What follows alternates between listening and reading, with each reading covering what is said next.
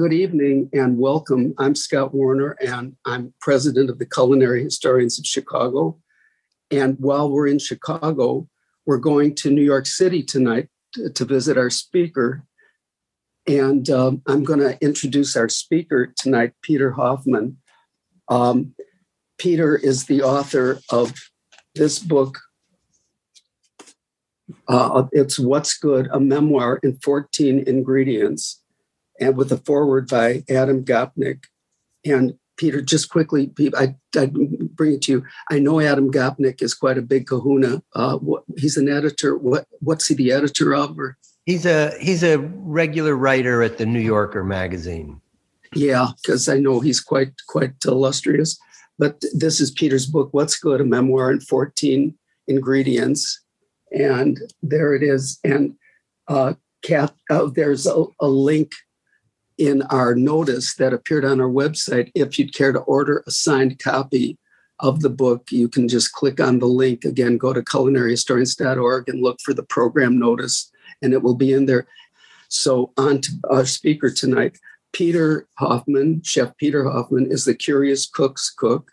As the former chef and owner of Savoy and Back 40 restaurants in Manhattan, he trailblazed farm to table cooking in, in New York City.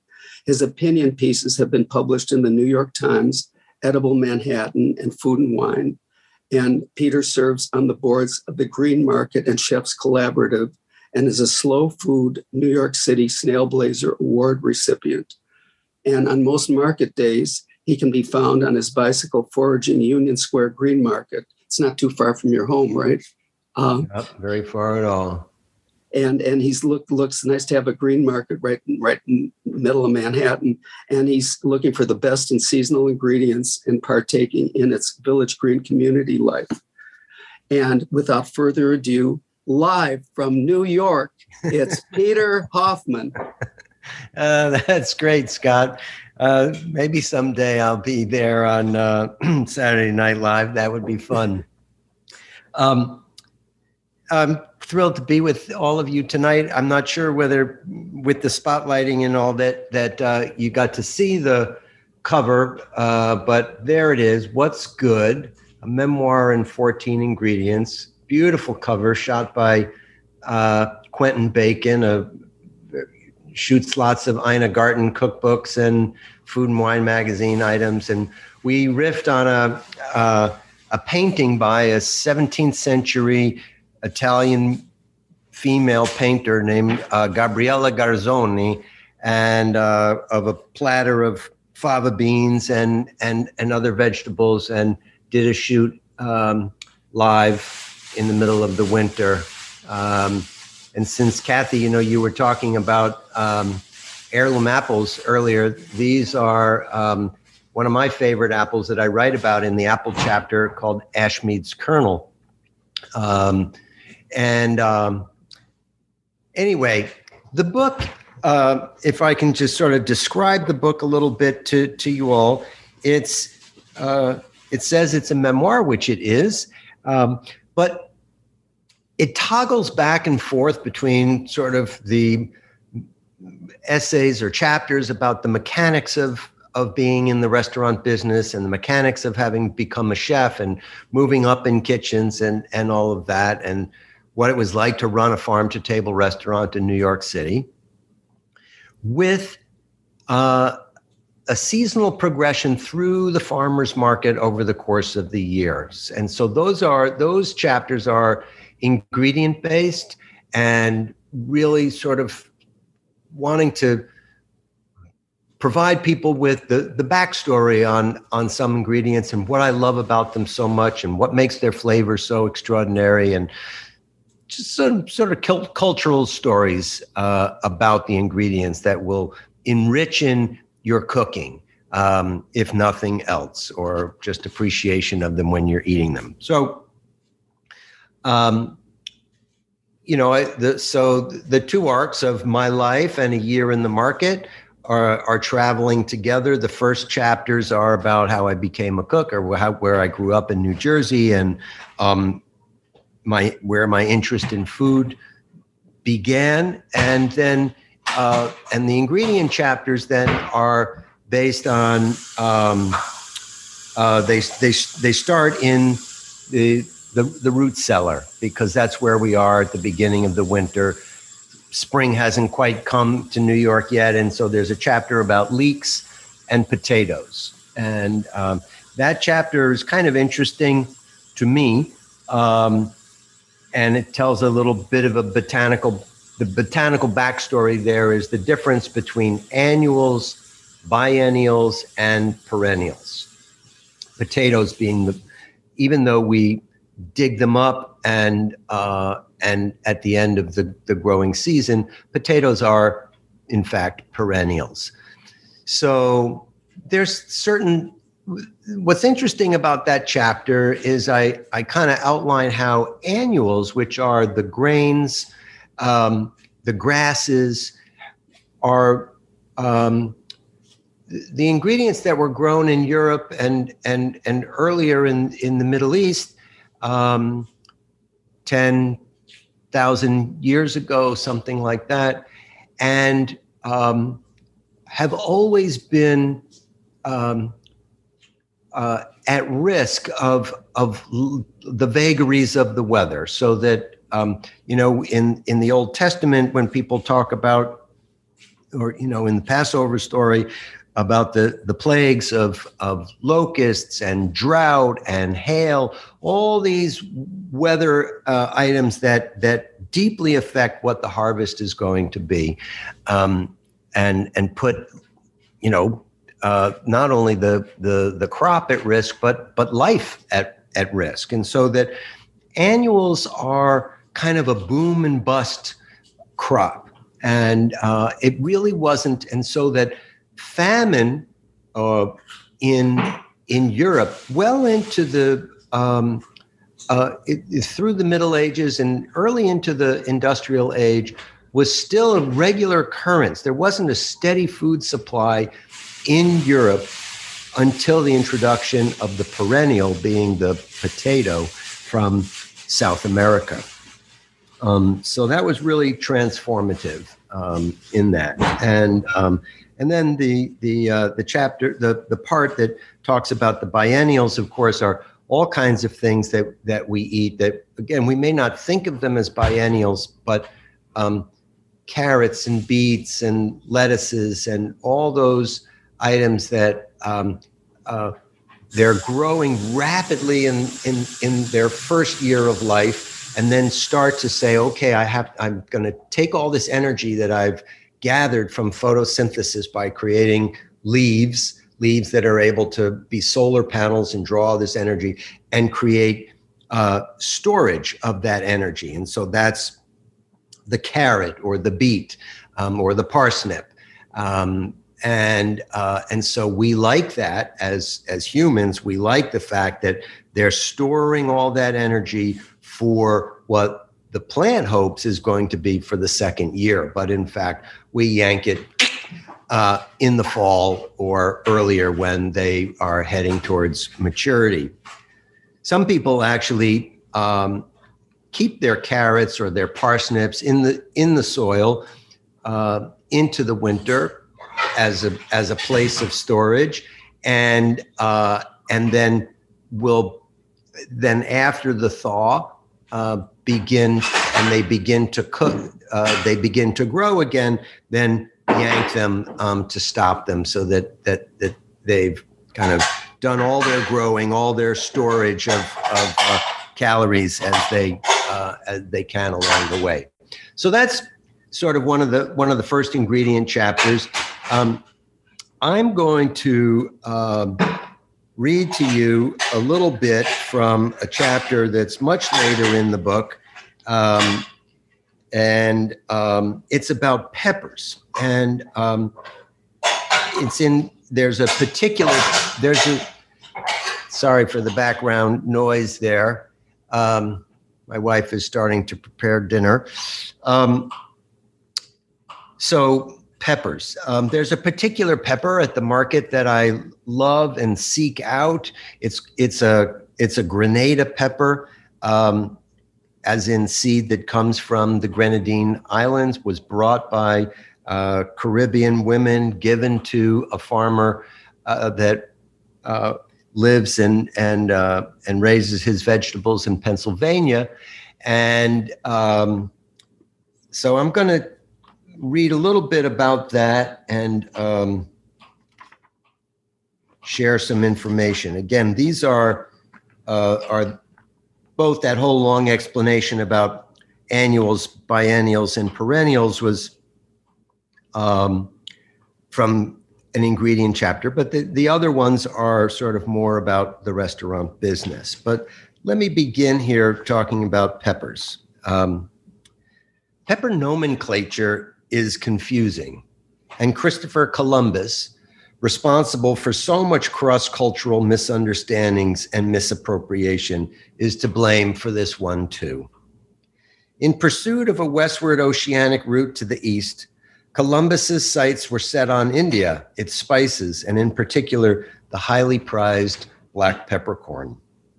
Thinking he had made it to Asia, Columbus called the Caribbean islands the West Indies.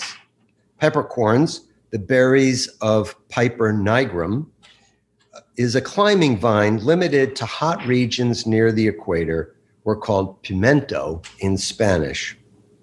When Columbus was introduced to chili peppers in the Americas, he conflated them with peppercorns and called them pimento as well, even though they're botanically unrelated. These peppers, part of the nightshade family of tomatoes and eggplants, are known as the capsicums.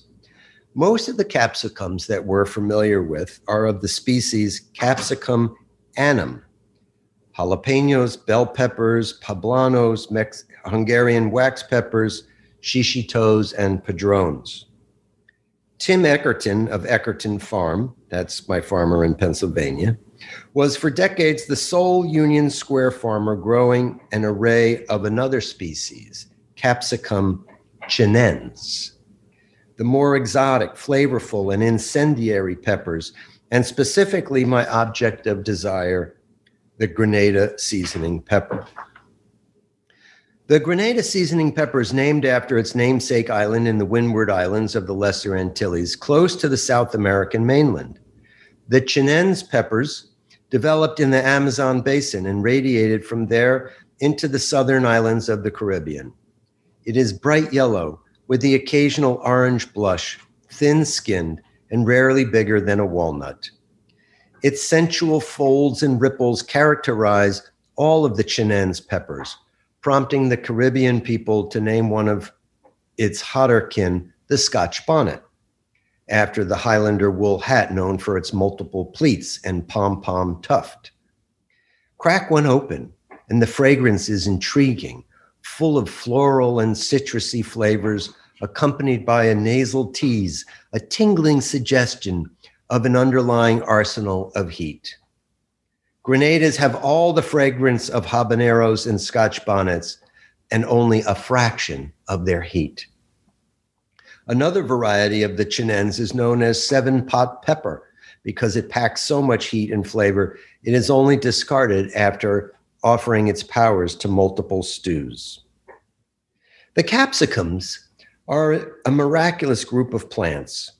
Once the Columbian Exchange, that's the less pejorative term for the botanical and zoological sharing that commenced after Columbus so called discovered the Western Hemisphere began. Portuguese and Spanish explorers transported peppers all across the globe, where they easily adapted to many diverse climates and were embraced by the peoples of Asia, Africa, and most of Europe.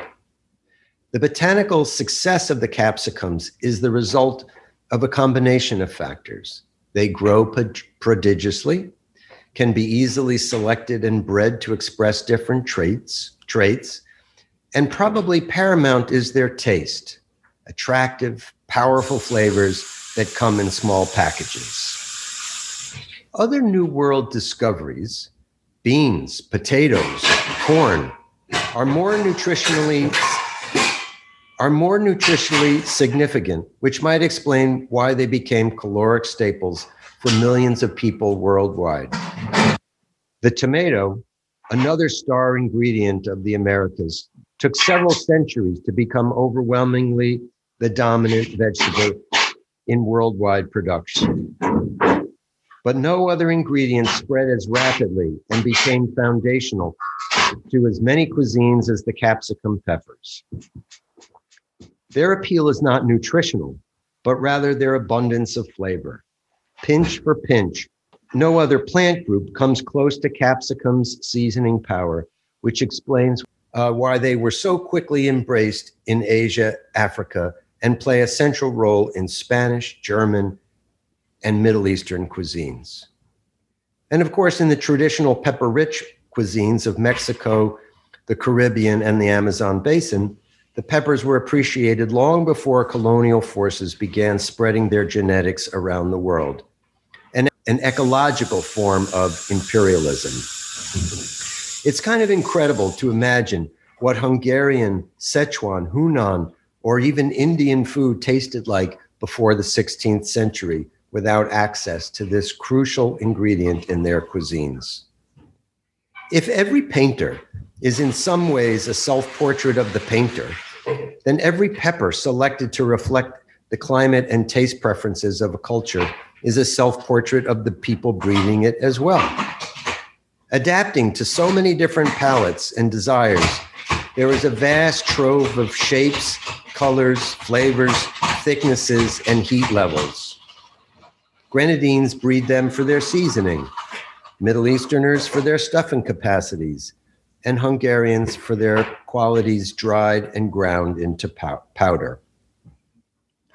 Peppers are a culinary antidote to scarcity and people's experience of poverty. Carbohydrates, the major caloric fuel in many diets, tend to be neutral in flavor. Some might even call them bland.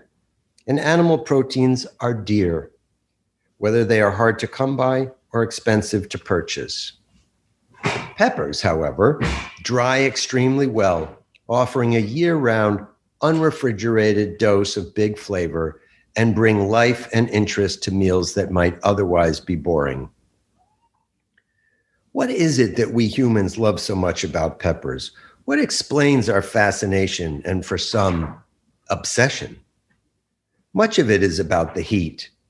Black peppercorns are pungent and aromatic, but they aren't actually hot in the way that capsicums create the sensation of heat on our tongues.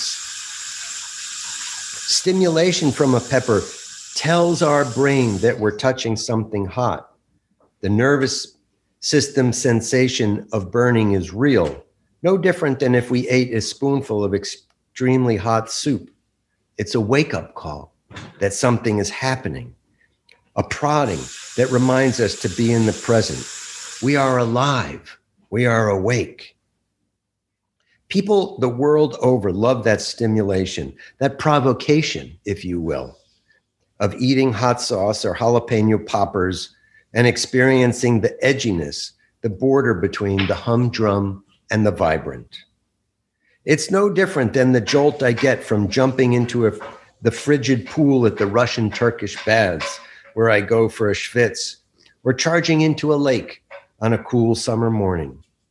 When daily routines become dulcetory, we use peppers to tingle our skin, our body's edge, in order to re experience the joy of living. Social scientists call this pursuit of exhilaration benign masochism or constrained risk when we ignore the message of the physical sensation and enjoy the experience because in this case we know we aren't actually getting burned. I don't agree with the masochism theory. The endorphin rush that comes with a sweaty forehead and a runny nose is an experience of heightened awareness. Deeming it thrill seek, thrill seeking belittles the feeling of euphoric in, indestructibility that we get. The way we meet the challenge of a flaming tongue can serve as a metaphor for acting boldly in the world. Mao Zedong said, The food of the revolutionary is the red pepper. Those who cannot endure red peppers are also unable to fight. May his culinary insight have longer resonance than his political beliefs. So that's a little bit of the chapter. I go on to talk about um, uh, Scoville heat units and uh, and come back to what I love and and cook with the Grenada pepper. I'm not sure whether there are people growing it uh, there in in Chicago at the uh, Lincoln Park Market, which is uh, uh, such a wonderful farmers market. But in the book, there's a there's a recipe. There are a few recipes uh, in the book, mostly associated with the ingredients.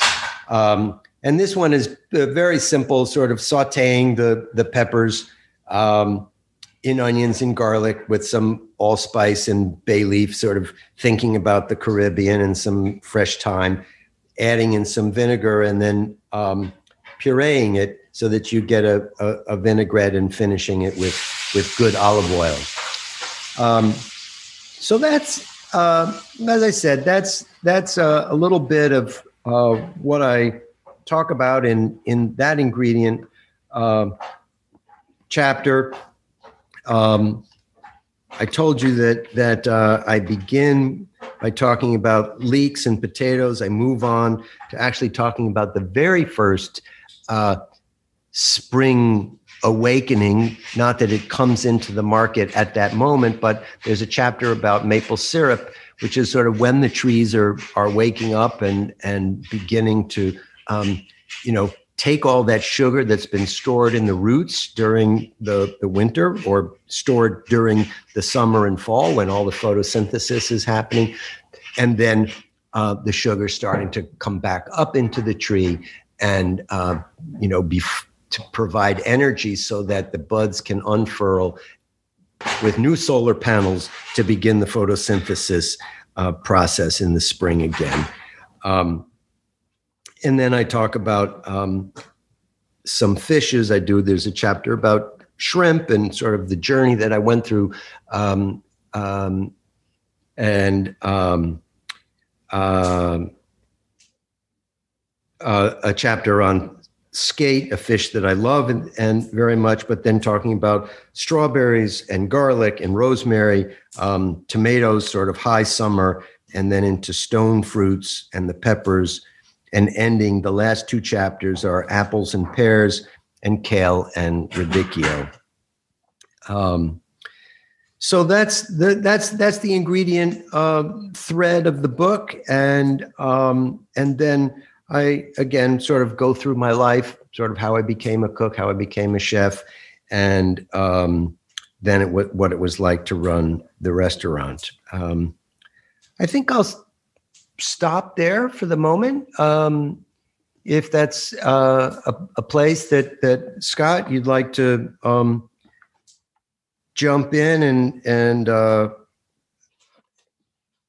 talk about some of the things that that you were seeing in the book um, between uh, what our uh, uh, internet capacity is here puts me in a in a in a more public space, but I I think we've finished with uh, the uh, the pot banging. So um, my my apologies for that.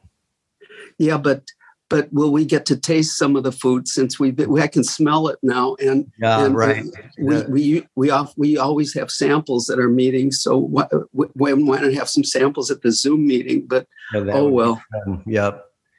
You're the chef and your wife cooks for you which seems only fair but is is there any competition between you as to who's the better chef? Uh, well, Susan is the pastry chef in the family. Uh, there's a chapter um, in the chapter about stone fruit. I actually share her recipe um, uh, for making pie dough and making pie um, because she's really a master at that. And uh, what's interesting about that chapter too is, is that I sort of compare my cooking style uh, with hers, she and it sort of played out in the kitchen as well. She didn't like. Uh, she liked to be in the kitchen, quiet in the morning, not too many people around, uh, limited number of variables. I'm sort of more happy to be in the in the thrum uh, and like calling tickets and talking to waiters and a customer sticks their head in the kitchen and calling out orders and and cooking at the same time and sort of what that difference is in our lifestyle and cooking style. So um, she's a great cook um, but uh, of limited number of dishes by her own choice.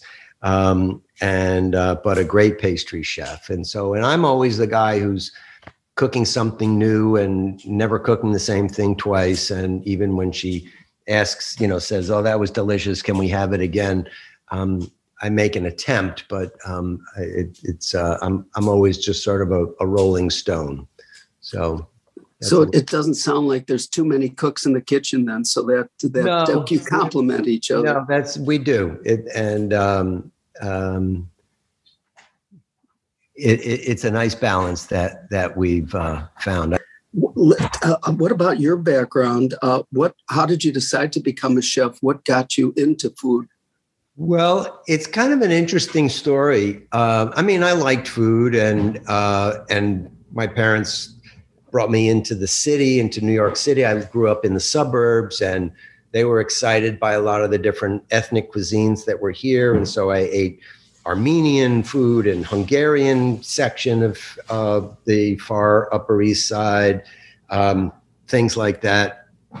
But um, I hadn't quite. I was I was interested in backpacking and and the environment, and I wasn't quite sure how I was going to turn that into a career. Um, I thought maybe I would go into forestry or something like that, but then um, I saw there was an article that uh, the New York Times Magazine section ran on Paul Bocuse, uh, and I saw that, and I saw this photograph of this man holding vegetables, standing in the farmer's market, and realized that this was kind of the, the beautiful balance between art and science, between uh, not about having needing to be um, intellectually challenged and at the same time being physical in in the work. And um, I then read the article, and oddly enough, I had no idea uh, who wrote the article until um, I was doing research for the book um, a couple of years ago, and. Oh, now I'm forgetting his name. Um, uh, oh, uh, Waverly Root. Uh, it was the the the author. Now he, of course, wrote the book about the cuisines of um, the food of France and the food of Italy. Wonderful, wonderful, important books for me when I first went to France in the '80s, um, because he divided France up into uh, the geographic areas of people who cook with duck or goose fat and cook with butter, and then down in the south cook with olive oil. Sort of a, a great concept or construct, even if it wasn't perfect, but it was a way of thinking about um, the cuisines of, of, of, France, the regional cuisines of France. And, um, but anyway, he's the one who, who wrote that article about Bocuse. And, um, and if I could, I'll just could, there are two kind of uh, quotations that are the epigrams epigraphs for the book. Uh, and the first one is is Bocuse's, and he says in that article, first-rate raw materials are the very foundation of good cooking. Give the greatest cook in the world second-rate materials, and the best he can produce from them is second-rate food. And I really took that to heart. Um, and so that my my pursuit of the farmers market uh, is one part of that that journey. But I really sort of felt uh, fundamentally that the chef's job begins not in the kitchen, but begins outside the kitchen in the sourcing of the ingredients. And so I've had Bocuse uh, looking over my shoulder for uh, 40 plus years now. So that's a little bit about how I got inspired to be a cook.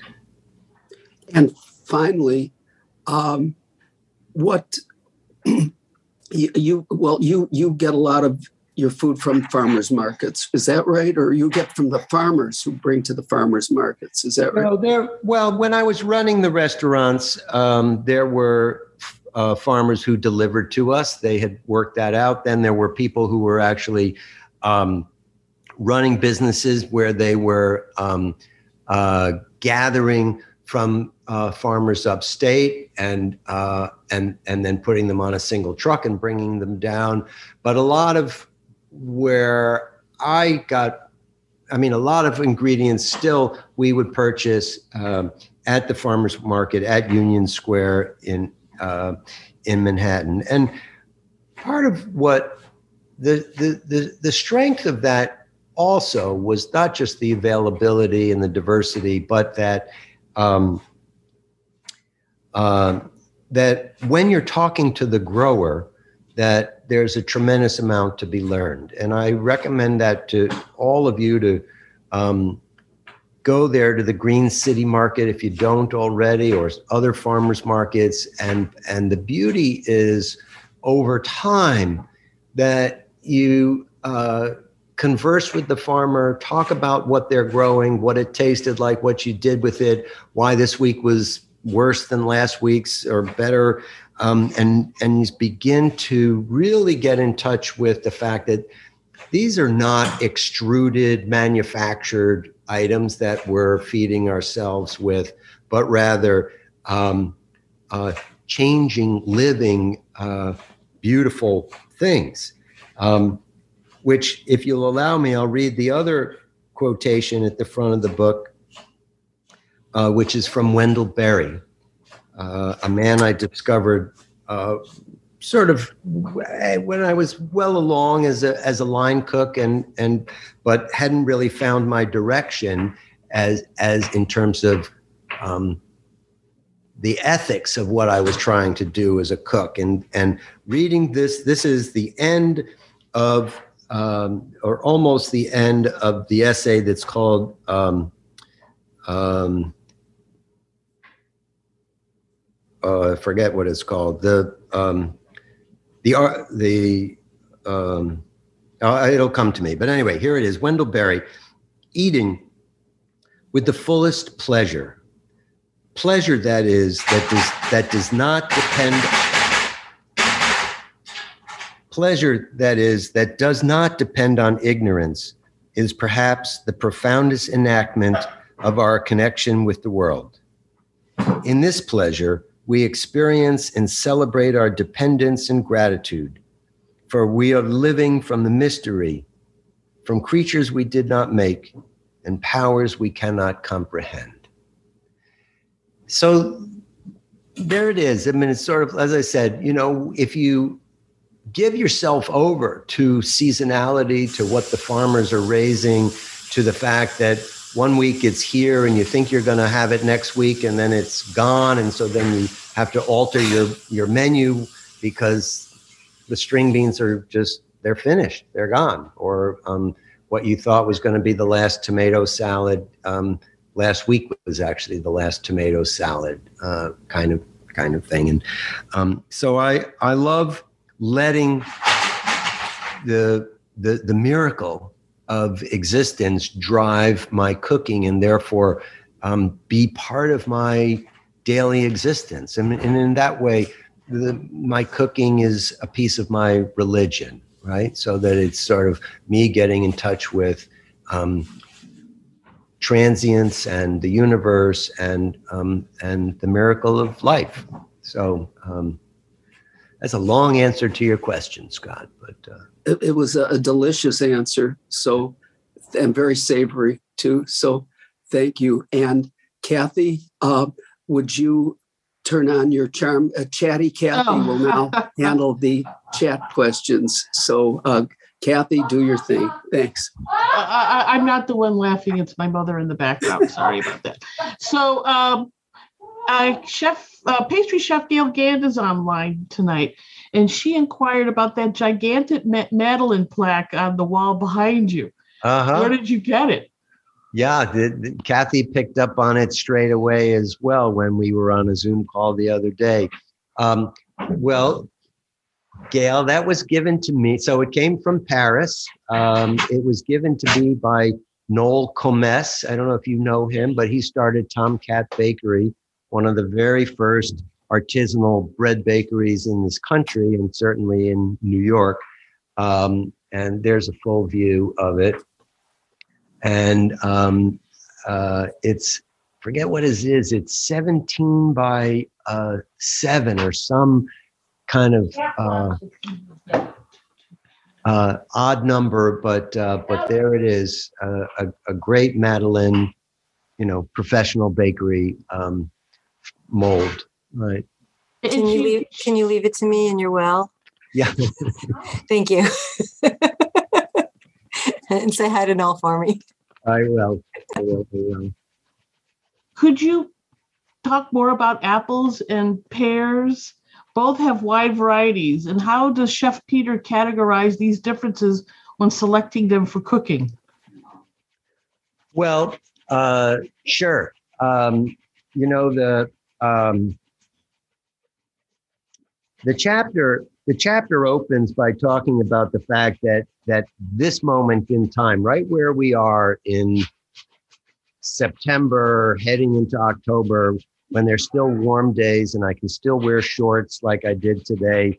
Um, I don't want to taste the uh, the early apples. I kind of resist. I don't, you know. I there's a there's a way that I just don't want to acknowledge that the summer's over, and so I'm still looking for peaches. I'm working with plums, and um, and again, I won't even dive into the apples until I've really worked my way through the pears because um, they're never going to keep as well as the apples do. Um, and uh, and so I I kind of come come early October I start working the pears that are in the market really hard. Um, and then it's only sort of like when I've really put on a sweater um, and it's a and a brisk day that um, that I say, okay, I'm I'm gonna eat uh, I'm gonna eat the first apple. And you know, there's something. I mean, I I love apples totally. I mean, I'm gonna eat them for for months until we get to rhubarb and strawberries. Um, of course, with some citrus fruit mixed in, but um, uh, but you know that they're uh, I, I I love the fact that they're hard, that that they you kind of when you bite into them, that that crack that that cleaves the world from one side to the other um, is so different as a sensual experience than where I'm still trying to be, which is in the world of peaches and plums, which are juicy and sensuous and dripping and you know all all of that. So I come to the I come to the apples late um, I'm particularly fond of uh, some of the russeted apples as opposed to some of the glossier ones. I, I tend to be kind of an heirloom kind of guy. Um, the Ashmead's kernel that's on the, the cover of the book uh, is probably my favorite. Um, I also like the Roxbury russet and the Golden russet. Um, they all seem to have wonderfully winey, uh, rich flavors. Um, the acidities are always high, which is really important to me in an apple so that you get the balance. It's not just about sweetness. Um, the modern apples, I mean, there's been a lot of really uh, excellent breeding that that's gone on. Um, uh, but sometimes the flavor profiles, even though they've passed um, lots of focus groups, I find that they're uh, they've gone for crisp and crunch, uh, and then sort of a lot of the, the acidity is still there sometimes, but it's kind of candy sweetness. And so I tend not to like some of the more um, modern varieties. The problem with the with the russeted apples is that um, that russeted skin transpires uh, the the the, the moisture more rapidly, and so they they tend not to keep as well um, uh, because that that that skin is more porous, and so they they dry out sooner um, and and and get softer sooner. Another favorite of mine that's a that's an heirloom here in New York is the Newtown Pippin. Newtown, of course, is um, uh, a part of Queens, and this was a seedling plant that uh, uh, somebody propagated, and uh, and everybody decided they liked it, including Thomas Jefferson, who then um, took them over to Paris uh, when he was ambassador, um, and that uh, that apple remains with us today. The probably essentially the same apple that people were eating in in the 18th century. So those are some of my favorites. Okay, uh, please tell us about where you grew up in New Jersey, your early food memories, and what Jersey brings to the culinary world apart from its proximity to New York and to some degree Philadelphia. And that comes from somebody who is from New Jersey. Right. Well, um, I grew up in Bergen County, just over the George Washington Bridge. It was a brick bedroom community with uh, lots of uh, parents commuting into the city to work. That's not what my parents did. Um, they, um, my dad was a dentist, and my mom was a teacher uh, early education, early childhood education specialist, and um, and so they they stayed put. Um, but we, in even in my town, which they're they're long gone now, but when I was a kid, there were still some farms in our town. We would um, go just down the road to buy tomatoes and corn and and uh, and the stand. Uh, the the field of the field of corn was right behind the stand, and we would enter from one side, and the and the kids who were picking the the corn and then putting them in burlap sacks would bring them down to the back side of the stand and uh, and dump it right into the um, into an open window, and then we would grab it um, from the from the wood stands. Um,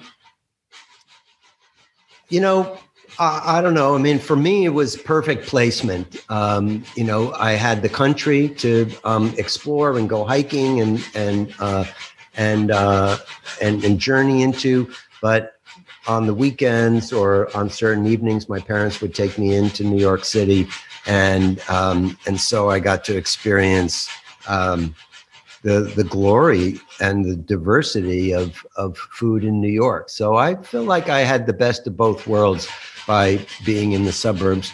My one of my sisters doesn't feel that way at all. She hated, couldn't wait to get out of the suburbs um, and get out of um, get out of town. Um, but I I had a different experience with it.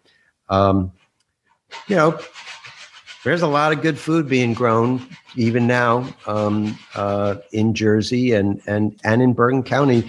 Um, some of the farmers who uh, there aren't, aren't too many of them. There are fewer than there were 30, 40 years ago when I first started shopping at the Green Market. But even in Bergen County, which is that most populous um, northeast corner of the state. Um, closest to New York City, there there are still farmers who come to the market um, from there. Well, I think that concludes our questions, unless somebody pulled something I didn't see. Scott, I turn it over to you. You know what? I think we've we've just uh, had the uh, the uh, what do they call the last course, or is there a course after dessert? Peter, is there something after dessert that's served? I know in, in Europe it would be the salad, I guess, but let's see, see if there's something there. You know, um, one of the things about the um, the restaurant uh, that I'll tell you about, Savoy, was the restaurant that I ran for 26 years, and um, uh, it was it was a restaurant that always tried to find a balance between being um, um, innovative but without being twee or fussy.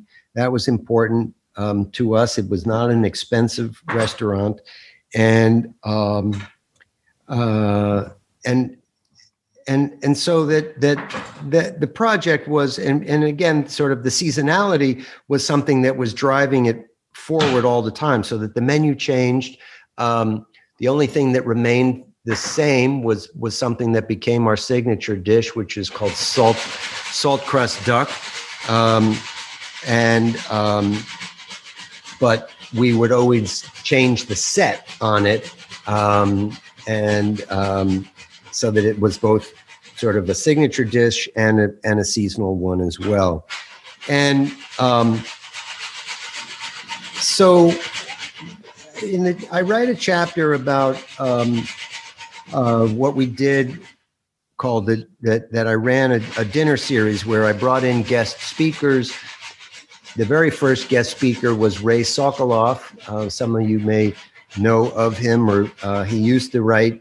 Um, at one point, he was writing in uh, Natural History magazine about um, the uh, sort of cultural, ethnic food experiences. And, oh, he's he's been a speaker for us too. Oh, he has. Yeah, he's, yeah. he's a he's a great guy, um, and uh, taught me a lot. And one night we were doing a dinner. Um, was not the dinner series hadn't started yet, and he stood up spontaneously and started talking about the history of one of the dishes that I was serving. And um, my sister leaned over and said, "You know, you should." you should do this. You should make a um, um, program out of it. Um, and so we did. And he, actually, um, Ray was the first speaker. He had just come out with a book um, that is called Why We Eat, What We Eat. And it was about New World, Old World um, uh, uh, exchange of ingredients. So, um, the so that, that in that chapter um, I, I start by uh, talking about different kinds of restaurants and different ways that menus are constructed and i say we go to some restaurants precisely because the menu never changes the local greek diners all day offerings of western omelets lamb moussaka tuna melts and a joyously greasy burger or the French bistro for soup oignon, uh, à l'oignon gratiné, roast chicken, steak frites, and tarte. Or to a steakhouse for its New York strip, creamed spinach and wedge salad of iceberg lettuce, hothouse tomatoes, and Roquefort dressing. These restaurants are selling dependability and predictability, the ability to ever satisfy a specific hankering and a certain sentimentality. Their promise to never take those dishes off the menu means that we can reenact important sense memories when we choose. Some restaurants actually structurally build change into their menus. The if it's Tuesday, it must be bouillabaisse. Weekly rotation found in brasseries strikes the balance between predictability and creativity. Menus printed daily or a server's recitation of nightly specials also tries to convey communicate vibrancy, but they offer little insight into the motivation of the chefs. Then there are restaurants that we go to expressly in search of something new. As diners, we offer ourselves over to the restaurant or to the chef to show us their stuff, whether it's inspired by seasonal availability, a traditional cuisine, or from the interior of someone's imagination. For cooks, our sources of inspiration can come from a variety of means dining in other restaurants, reading cookbooks, following Instagram posts of other chefs, reworking the classics, visiting farmers markets, and of course, traveling. So I then go on to talk about the um, the dinner series and some of the wonderful events that we did. They evolved over time. I got uh, I started doing poetry dinners. I got Galway Kinnell, uh, the poet, to come read, and we did a dinner of autumn poetry.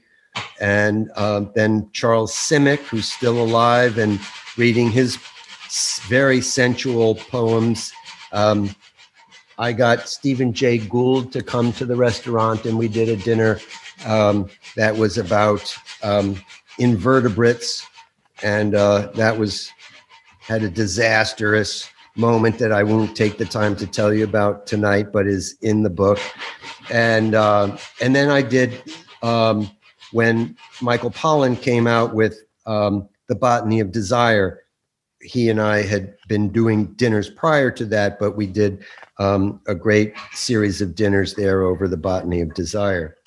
And Hey, uh, Peter, yep, I don't mean to interrupt you, but what are you eating for dinner tonight? There's a number Oh. of people curious about this because we've been listening to the pounding and the grating and and all this good stuff. So, uh, well, I think it's uh, some version of uh, a, a lot of garlic because my wife considers, and this is in the book too, my wife considers garlic to be a vegetable. Um, and uh, but garlic sauteed with kale. Um, uh, Oh, so she's been beating up the kale, right? she, no, she's been working hard on the um, getting the um, uh, the, the the the the butt ends of parmesan grated, and um, and then yes, and then you know perfectly sautéed kale in the in the olive oil with nicely uh, golden chips of garlic. So uh, Gale Gand uh, jumped in. I don't really understand the question. She, maybe she'll add to it, but it was about the petit fours. Gale? Or maybe she was answering somebody else. I Yeah, don't it was it was because Scott said what comes after dessert. He was trying Oh, to petit fours on the table. four. Yeah, yeah, like four. what little. little wanted one more- things. he Yeah. wanted one more course after dessert. yeah so here's my here's the end of my my final petit four so that i was sort of right saying why do we go to restaurants and for different kinds of experiences and then i was telling you some of the dinners that we did um, and and um, so um, over nearly 20 years and 100 special dinners we pushed ourselves as cooks and restaurateurs to develop new skills or work with new ingredients. Customers benefited from our growth. We incorporated particularly delicious preparations from the dinners into our repertoire. Paula Wolfert's nut picadas as sauce and broth thickeners, Fergus Henderson's trotter gear, and Colman Andrews's Ligurian recipe for salsa marò, the fresh fava bean and mint mash come to mind. Less tangible, though, were all the ways that the dinners built and embodied community.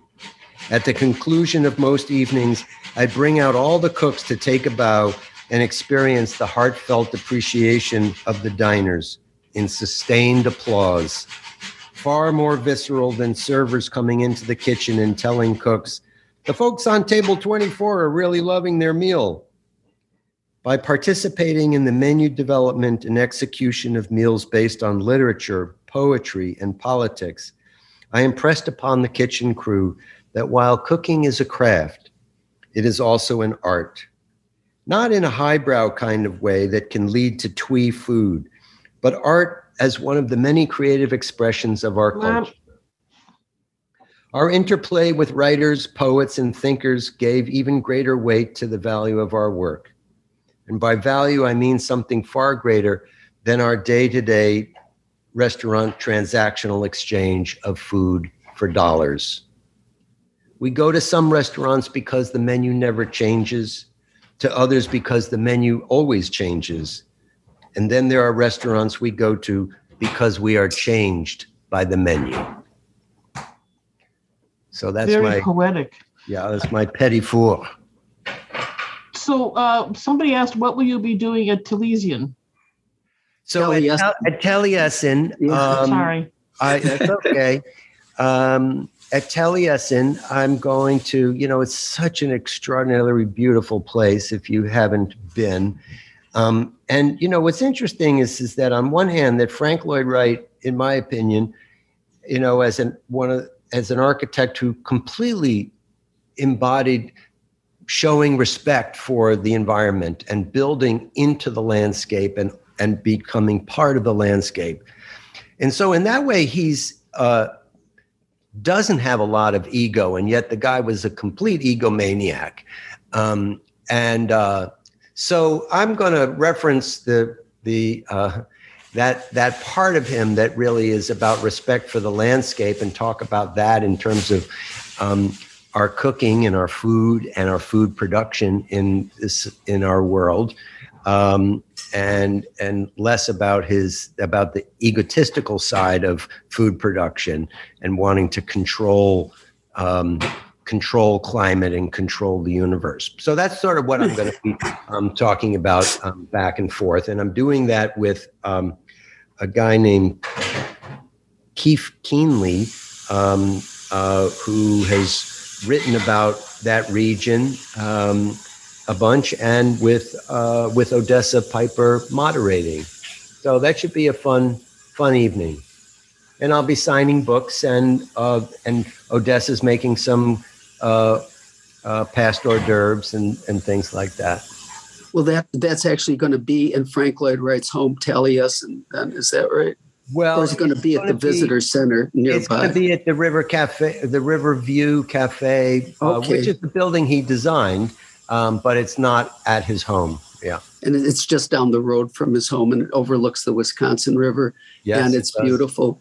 And Odessa said, "Do you want to come up for it?" I can't because otherwise I'd be there with you. So, folks, it's it's a real experience. It's in Spring Green, Wisconsin, and uh, if if you go there, uh, based on hearing what I've just said, I'll enjoy it vicariously. So, uh, anyway, and, and come up and say hello if you do, um, since I really appreciate everybody's uh, attention tonight and forbearance.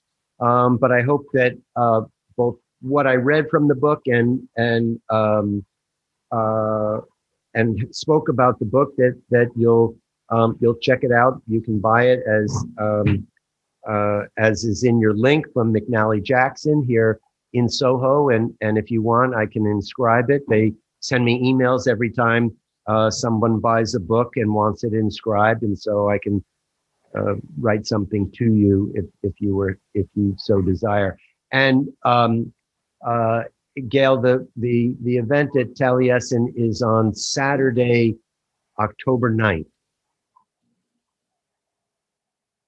Yeah.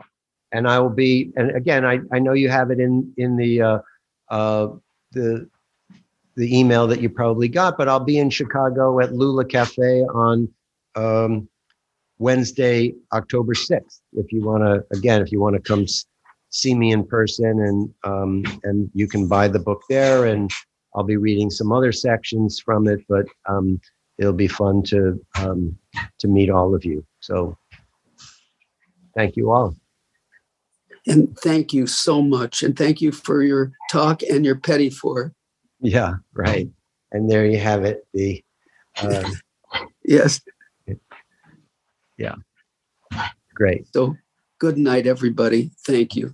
Good night, Scott. Good night, Kathy. Thank you for supporting me so well. And uh, to everybody who joined the call and and the Zoom experience, thanks so much. Thank you very much. Bye bye. Good night.